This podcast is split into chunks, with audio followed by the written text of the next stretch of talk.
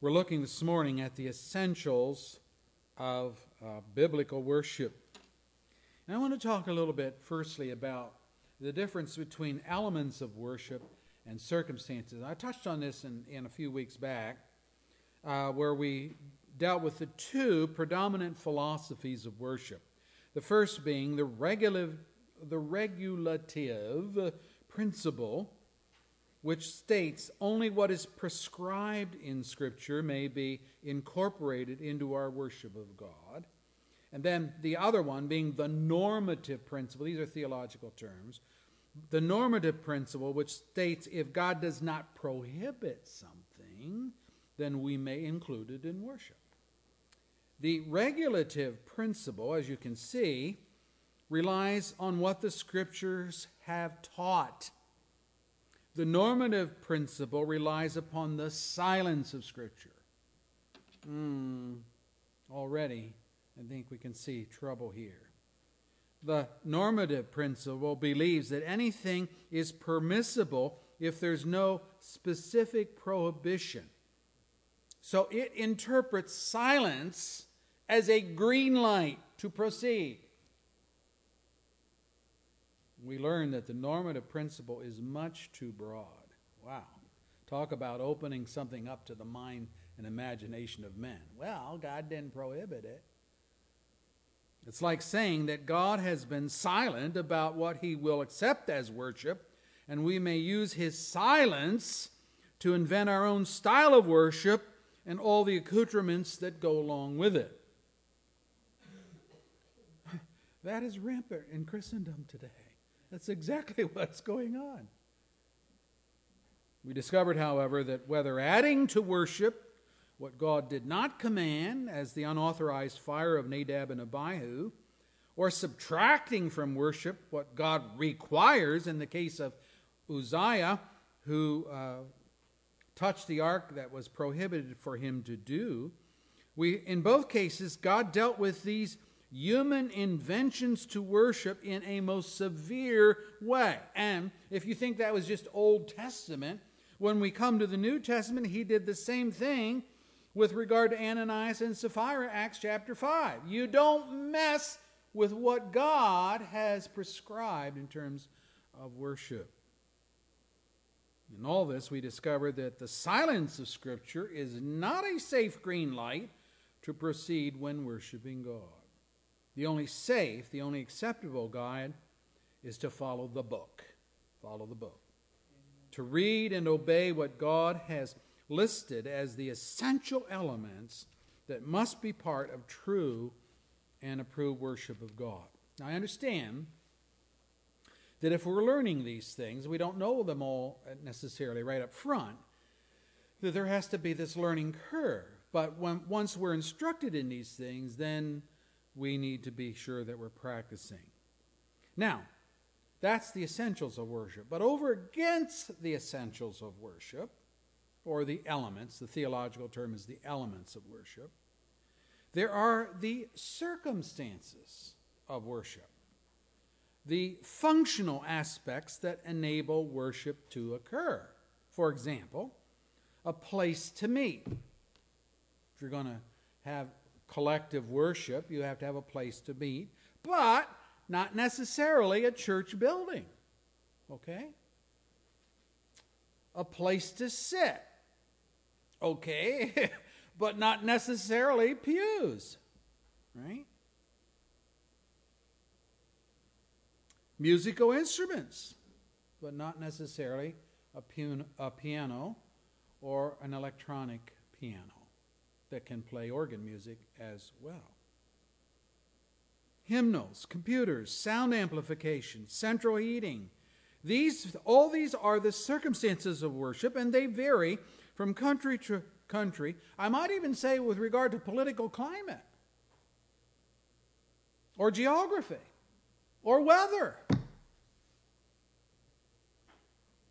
What's the principle? Here it is all circumstances of worship must facilitate and serve the elements of worship, which are the essentials. The circumstances must not take over and drown out the essentials. So, we can be flexible on the circumstances of worship because they vary. We must be firm on the essentials. What's the premise?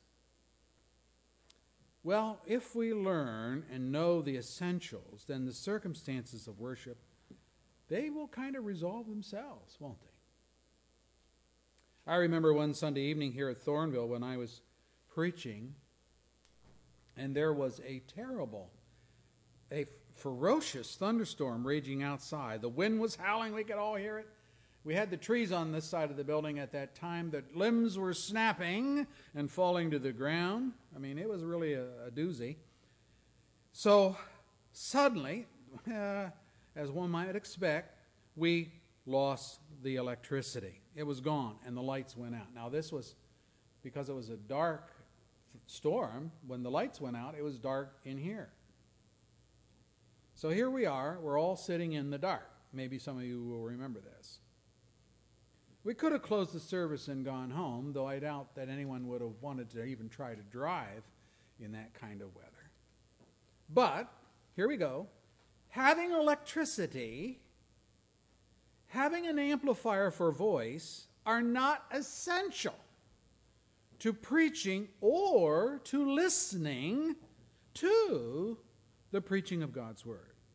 I only needed a light source to see my notes and read the Bible. So, guess what? Someone fetched a flashlight from their car, and I continued on. And no one needs light to hear gospel preaching. So the congregation sat in the dark, literally, and listened as I taught. The essential of worship, namely preaching and hearing God's word, that was maintained. While the circumstance of worship, electric lights in the auditorium, was altered by improvisation with a flashlight. And I stood here with a flashlight, read my notes, read the scriptures, and preached. Say, well, what, what's the principle you're getting at? Here it is. We need to be firm on the elements of worship. We need to be flexible on the circumstances of worship. Do you know that this is how the Christians survived the genocide of the persecution of the Roman Empire? When Rome came after the Christians in the days of Paul, and it was started about, about in the days of Paul's execution, AD 68. Peter was uh, executed in AD 70, Paul in AD 68. By AD 70, 71, all of the apostles had been martyred for their faith, every one of them. What did the Christians do? They met in the catacombs of Rome, in the death chambers underneath the city, where they buried their dead. And if you were to go, and you can, take a tour of the catacombs, you will see the Christian symbols of the faith etched in the walls, the symbols of the fish, the cross, things of that nature. That's where they met. That's circumstances. But the essential they kept. We're going to worship God even if we have to crawl in a hole. The same thing happened with the purges of the Chinese government under Mao. The churches of China went underground, some of it very literally. And even today, they have to be very cautious how they worship. They worship in house churches. You don't usually have a big church building with Baptist church written on the side of it, or Presbyterian, or whatever, Methodist, or whatever. It's all done kind of in clandestine, quietly, because there's a government that is oppressive to anything with regard to Christian. Circumstances change. You find a place, you find a way to keep the essentials going. Now, having said that, let's look then, secondly, here at the essential of public, notice my words, public prayer. The essential of public prayer. By the time of the Supreme Court ban on Bible reading in schools in 1963, under the atheist lawsuit by Madalyn Murray O'Hair, a decision one year earlier banned prayer and had already been in place. But neither the ban on prayer nor the ban on Bible reading in public schools forbade the private prayer of students nor carrying and reading one's Bible by students, although, although in recent years school administrators have not always understood this and have harassed students who carry and read their Bibles in school or who say something that might be a prayer. Just recently in Tennessee, it's just reported this last week. Someone sneezed in the classroom, and a little girl said, Bless you. She was expelled from the class. And the teacher said, We'll not have any religious speech in this classroom. Bless you? You see where our country has come? No wonder parents are pulling their kids out of public schools. That's another reason. And they're not always Christian, uh, Christian families that are doing that. The secularists are pulling their kids out of, out of uh, public school because of that kind of radicalism. Well, the goal of the two rulings on prayer and banning Bible reading is to eradicate any and all public display of faith through prayer and reading the Scriptures. Other incidents have involved the removal of crosses from public land used as memorials to fallen soldiers. I'm just waiting for the day when they start talking about revamping Arlington Cemetery, which is just full of white crosses. Uh, that day's coming. Or attempts, and I call them attempts because they haven't, they haven't materialized so far, but to ban prayer used to open each day of Congress. Recently, though, a Supreme Court ruling has approved opening prayers for public meetings. Don't know if you know that. In my, um, in my um, uh, involvement with uh, some of the committees in, in Flint and so forth, working for seniors, they always call on me, knowing that I'm a pastor, they call on me to open the meeting with uh, prayer. And I know what sitting there, I, I know that there's people of different persuasions with regard to faith and so forth, but they ask the Baptist pastor to pray, and I do. Much of the rhetoric in these cases centers around personal religious beliefs and practices. Why the need to pray in public, we're being asked. Uh, can't you be satisfied to pray at home uh, or pray silently in your head?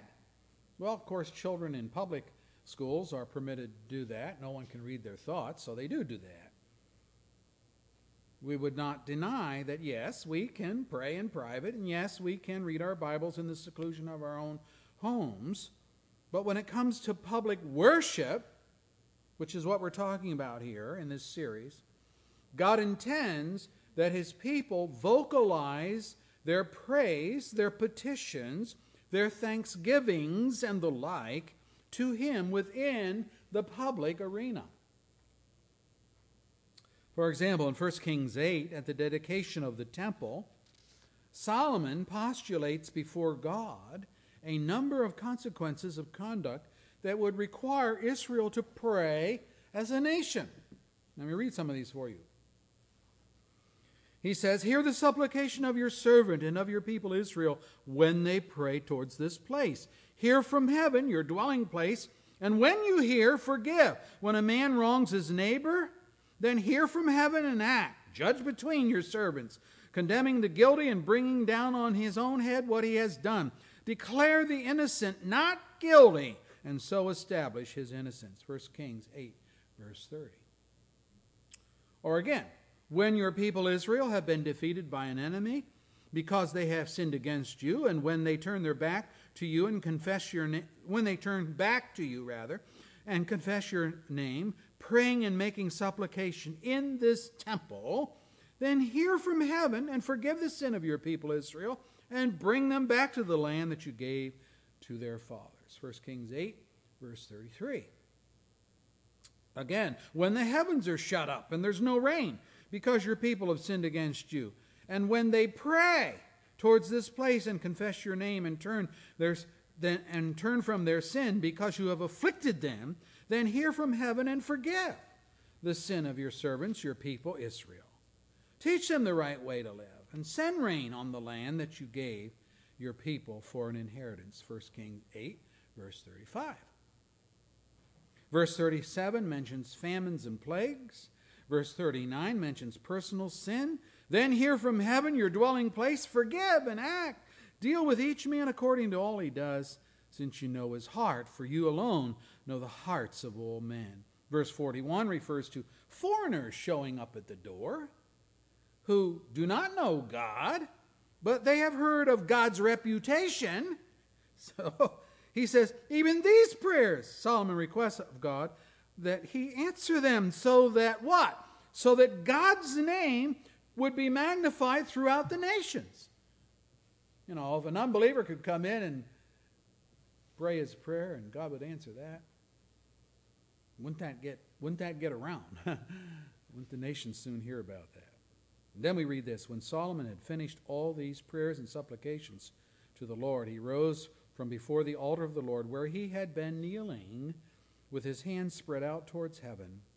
He stood and he blessed the whole assembly of Israel in a loud voice, saying, Praise be to the Lord who has given us rest to his people Israel, just as he promised. No one word has failed of all the good promises that he gave through his servant Moses. 1 Kings 8, verses 54 and following. After 14 days of animal sacrifices in worship of God, we read on the following day, he sent the people away.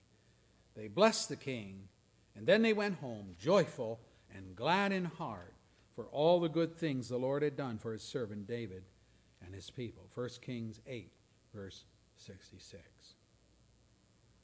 Wow. Lots going on here in the dedication of the temple and praying collectively. Again, in Moses' concluding address to Israel before they were about to enter into the land of Canaan, he summed up the special privilege of prayer Israel enjoyed before God. And here's the way he said it. Listen to this. What other nation is so great as to have their God near them the way the Lord our God is near us whenever we pray to him? And what other nation is so great as to have such righteous decrees and laws as this body of laws that I am setting before you today? Deuteronomy 4, verse 7 and 8. Wow, that says a lot, doesn't it? Many people pray. Some pray when they're in trouble and they can't figure out how to rectify their predicament. Some pray when they find themselves deprived of financial help or in financial need. Some pray for good health. Some pray for a new job, for a peaceful environment for their family and community. There's been a lot of that going on because of Ferguson, Missouri this week, where there's been prayer vigils because of the riots and the lootings and the shootings every night. God may answer these prayers if, if, along with these requests, there's repentance and contrition for sinning against him. But where these things are missing, God has determined if you had responded to my rebuke, I would have poured out my heart to you and made my thoughts known to you. But since you rejected me, when I called, and no one gave heed when I stretched out my hand, since you ignored all my advice and would not accept my rebuke, I in turn will laugh at your distress. I will mock when calamity overtakes you. When calamity overtakes you like a storm, when disaster and distress and trouble overwhelm you, then they will call to me, but I will not answer. They will look for me, but they'll not find me. Since they hated knowledge and did not choose to fear the Lord, since they would not accept my advice and spurned my rebuke, they will eat the fruit of their ways and be filled with the fruit of their schemes. For the waywardness of the simple will kill him, and the complacency of fools will destroy them. But whoever listens to me will live in safety and be at ease without fear of harm. All that from Proverbs 1 23 through 33. So there is examples in Scripture of God's people meeting publicly to pray. And we were even given some, some scenarios, what they prayed about, and how the Lord responded to that. And also what the Lord has to say if they ignore his word. So they go hand in hand. This idea of public prayer and the public study of the scriptures goes hand to hand. Now, having said that, I want us to look, secondly, then, at the characteristics of public. We're talking about public prayer. You'll notice in your bulletin outline, firstly, then, public prayer confesses both public and private sin. We saw some of this in Solomon's prayer of dedication for the newly constructed temple. But if I could say it this way, all of his references were in the future. Let me read some of them again, just quickly. When a man wrongs his neighbor, when your people Israel have been defeated in battle by an enemy. See, it's, it's when these things occur. Knowing the history of Israel and their propensity to disobey God, Solomon is not in error to postulate such things. But what is more comforting to us as sinners is to show and to be able to know that when we pray collectively in repentance, God has a history of responding favorably. The people's prayer in Nehemiah comes to mind. After the rebuild of the wall around Jerusalem was completed, the people told Ezra the scribe to read from the book of the law. I, find I find that refreshing. They've done all this hard manual labor, they've built, rebuilt the wall, and they say to Ezra, you know, read, read, read from the book of the law to us. Read this. Remember, they don't have Bibles, they don't have their personal copies, so they have to go to the guy that has a copy. Ezra's the scribe, so he has a copy. And we read, he read it aloud. Let me, let me back up. It says that he read from the book of the law. He read it aloud from daybreak till noon. Just think about that. Could you handle that? He read it aloud from daybreak till noon in the presence of the men, women, and others who could understand. Others who could understand. So I imagine that meant children of, you know, that, that could understand. They weren't little babies. They might have been there in their mother's arms, but the idea was reading to the children as well. And all the people listened attentively to the book of the law. Ezra the scribe stood on a high wooden platform built for the occasion.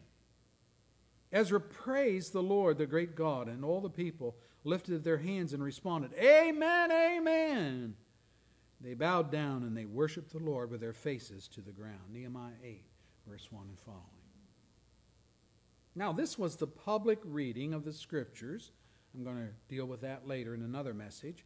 But I want you to notice the effect it had upon the people who were glued to every word as Ezra read.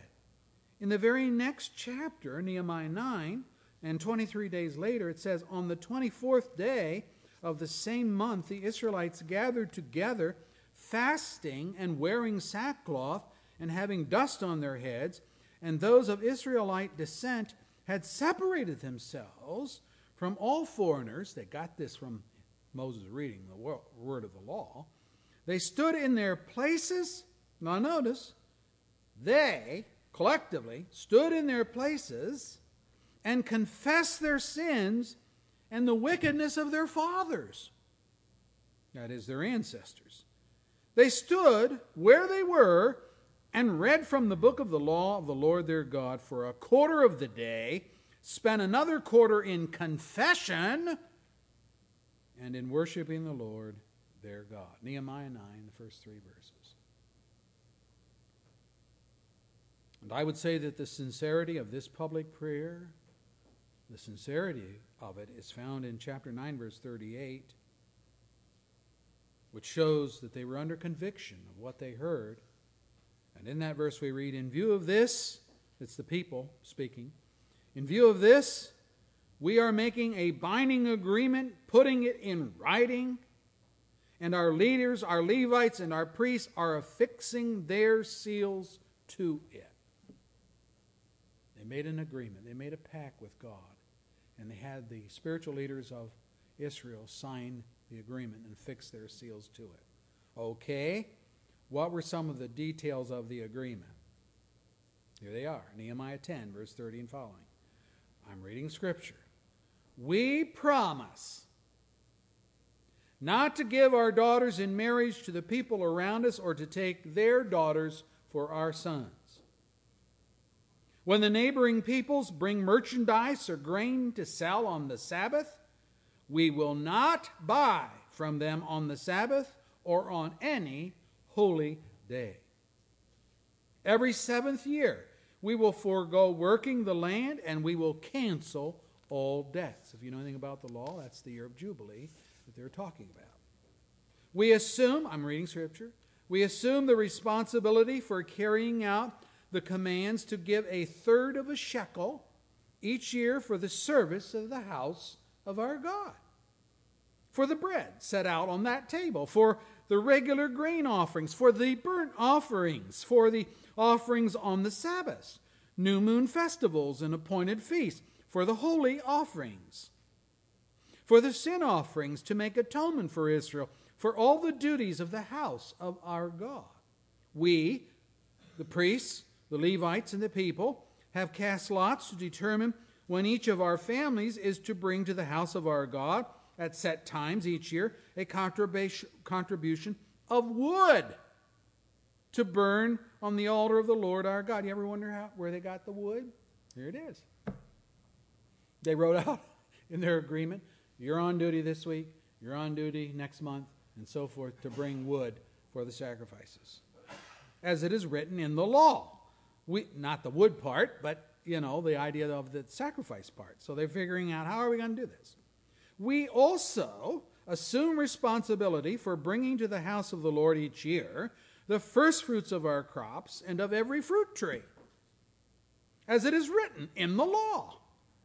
We will bring the firstborn of our sons and of our cattle and of our herds and of our flocks to the house of our God, to the priests ministering there. Moreover, we will bring to the storehouse of the house of our God, to the priests, the first of our ground meal, the first of our grain offerings, of the fruit of all of our trees, and of our new wine and oil, and we will bring a tithe of our crops to the Levites, for it is the Levites who collect the tithe in all the towns where we work. Nehemiah 10, verse 30 and following. Brethren, you know what this is? This is a spiritual revival taking place. That's what this is. Ezra, read us from the book of the law. So he gets up and he begins to read the law and all the regulations that God had put down for the theocracy.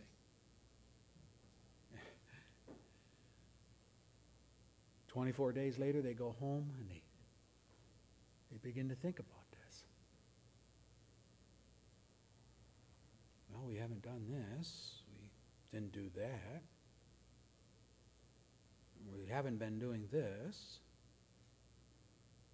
And it's all because the people attentively listened to Ezra reading the scriptures to them that they, can I say, under conviction for their failures and their sin, fasted and prayed in confession before God.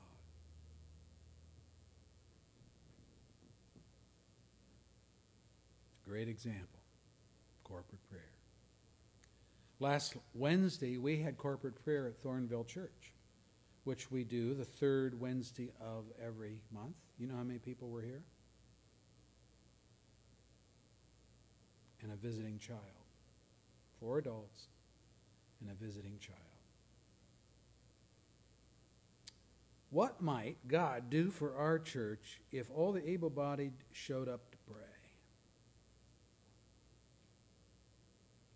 God is looking for genuineness in our faith.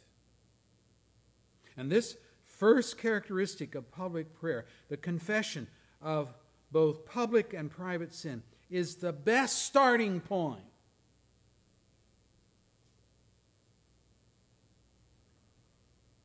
By the way, on Wednesday night, I can't speak for the ladies because we break up, except for the third Wednesday.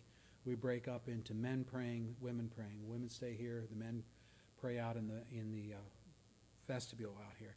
But I can tell you that the men, when we pray publicly, we pray and confess our sins. And we pray and confess the sins of Thornville Church.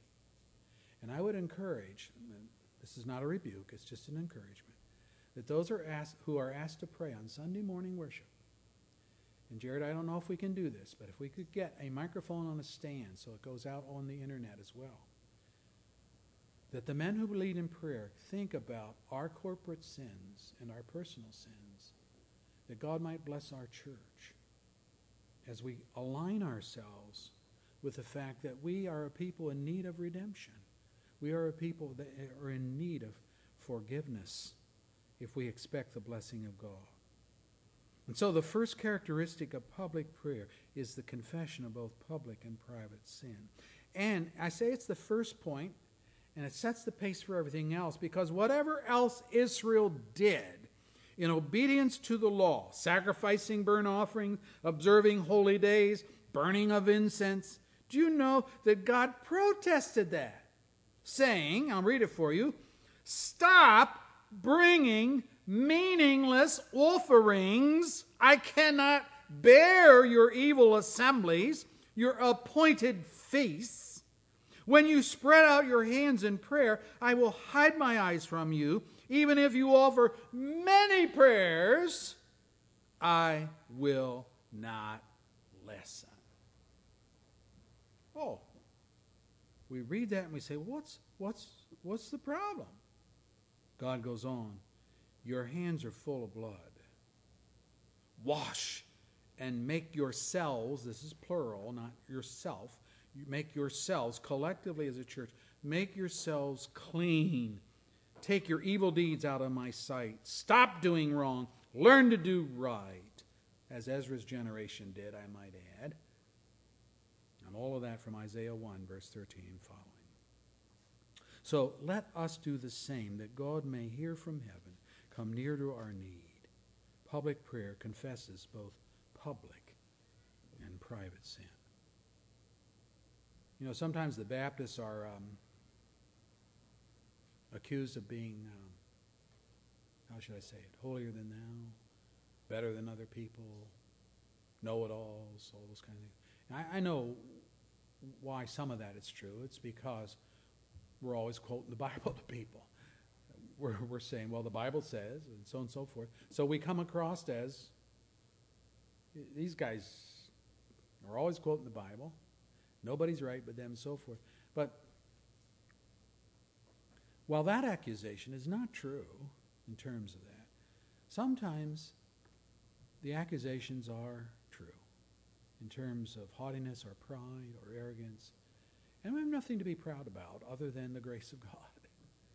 Let's brag on Jesus. I'm all for that. But let's not brag on being Baptist or being Sovereign Grace Baptist. Let's not bra- brag about any of that. Let's brag on Christ and His grace to us because He has disclosed Himself to us. He's opened our eyes to see and to believe. He's granted us faith. And He's even granted us repentance to turn away from our sin. Secondly, public prayer praises God for who He is and for what He's done. If you were to return to Nehemiah 9, you can read the people's prayer. And in those prayers, you can read their thoughts that they expressed to God on that occasion. What did they say?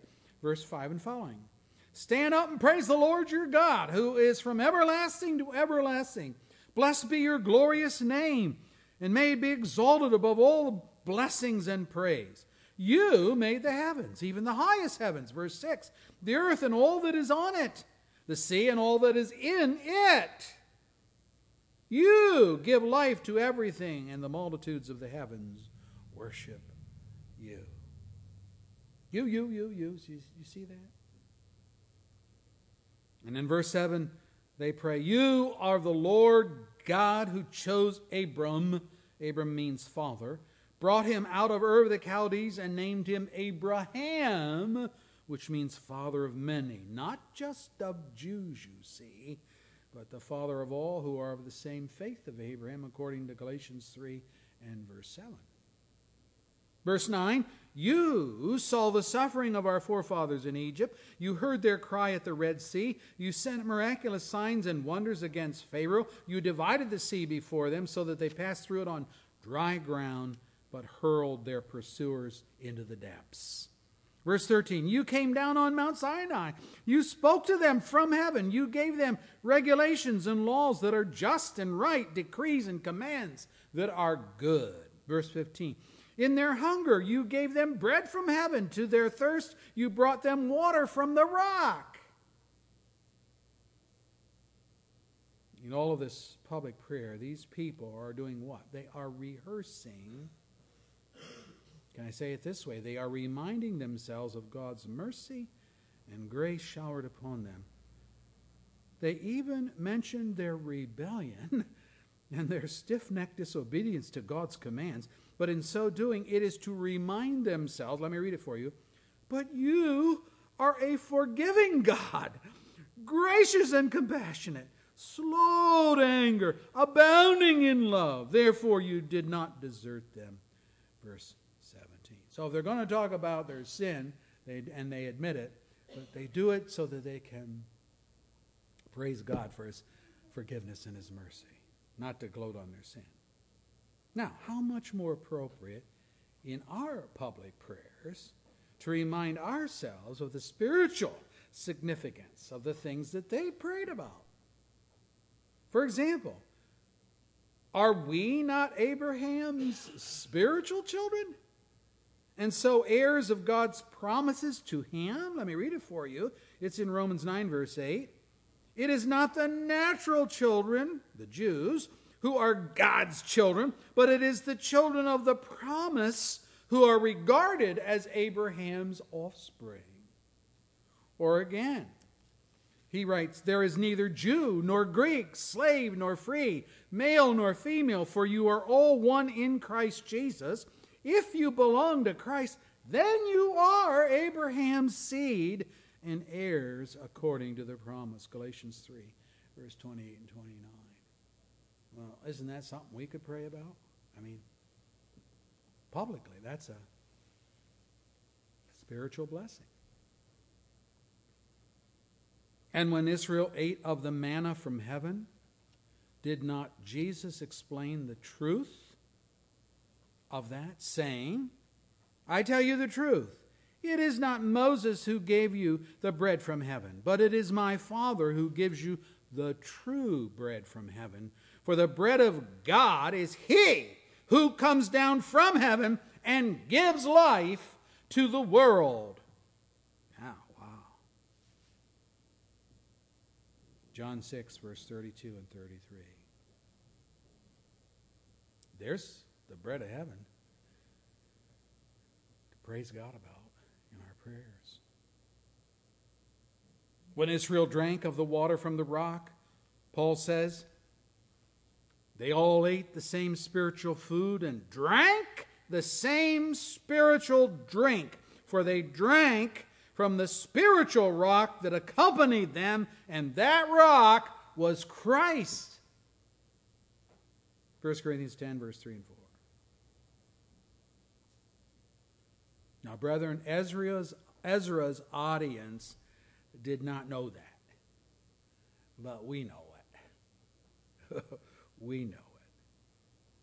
So, if they remembered and praised God for his physical sustenance in the wilderness, ought not we to pray with praise to God for sustaining us through the wilderness of sin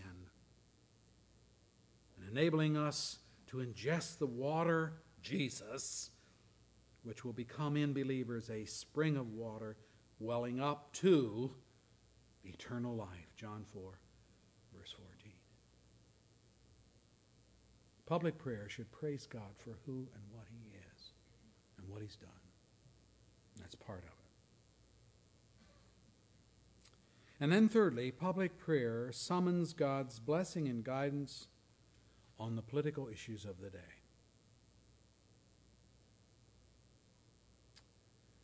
In our meditation reading today, we read in Timothy about the biblical protocol of worship.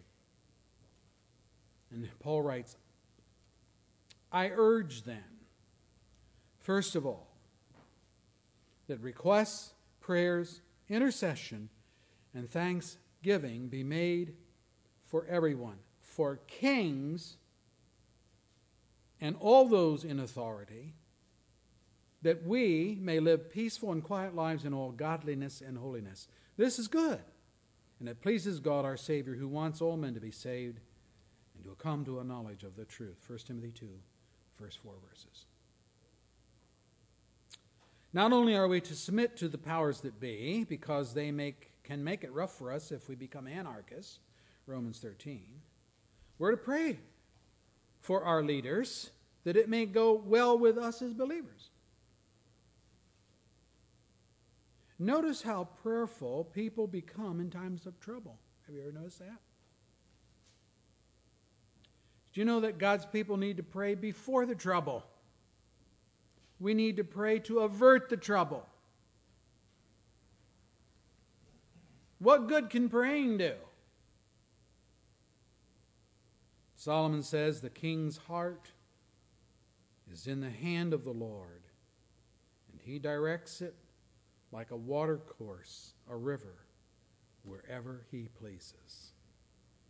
Ezra's acknowledgement Praise be to the Lord, the God of our fathers, who has put it into the king's heart to bring honor to the house of the Lord in Jerusalem in this way, and who has extended his good favor to me before the king and his advisers and all the king's powerful officials.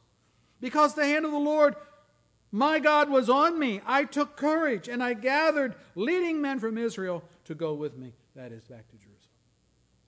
Ezra 7, verse 27 and 28. That's how that's the good praying for officials can do. Nehemiah, his account of himself was near, almost identical. Let me read it for you. The king said to me, What is it you want? He, he looks at Nehemiah, and Nehemiah's kind of, he's downcast. Got his eyes towards the floor, and, and the king senses that there's, there's something bothering Nehemiah, something is weighing heavily uh, on his mind. And so the king said to him, What is it? What is it that you want? Listen to Nehemiah. Then I prayed to the God of heaven, and I answered the king. If it please the king, and if your servant has found favor in his sight, let him send me to the city of Judah, where my fathers are buried, so that I can rebuild it. Nehemiah 2, verse 4 and 5. Why should we pray for kings and for those in authority? Because God moves those in authority to do what he wants done as we pray.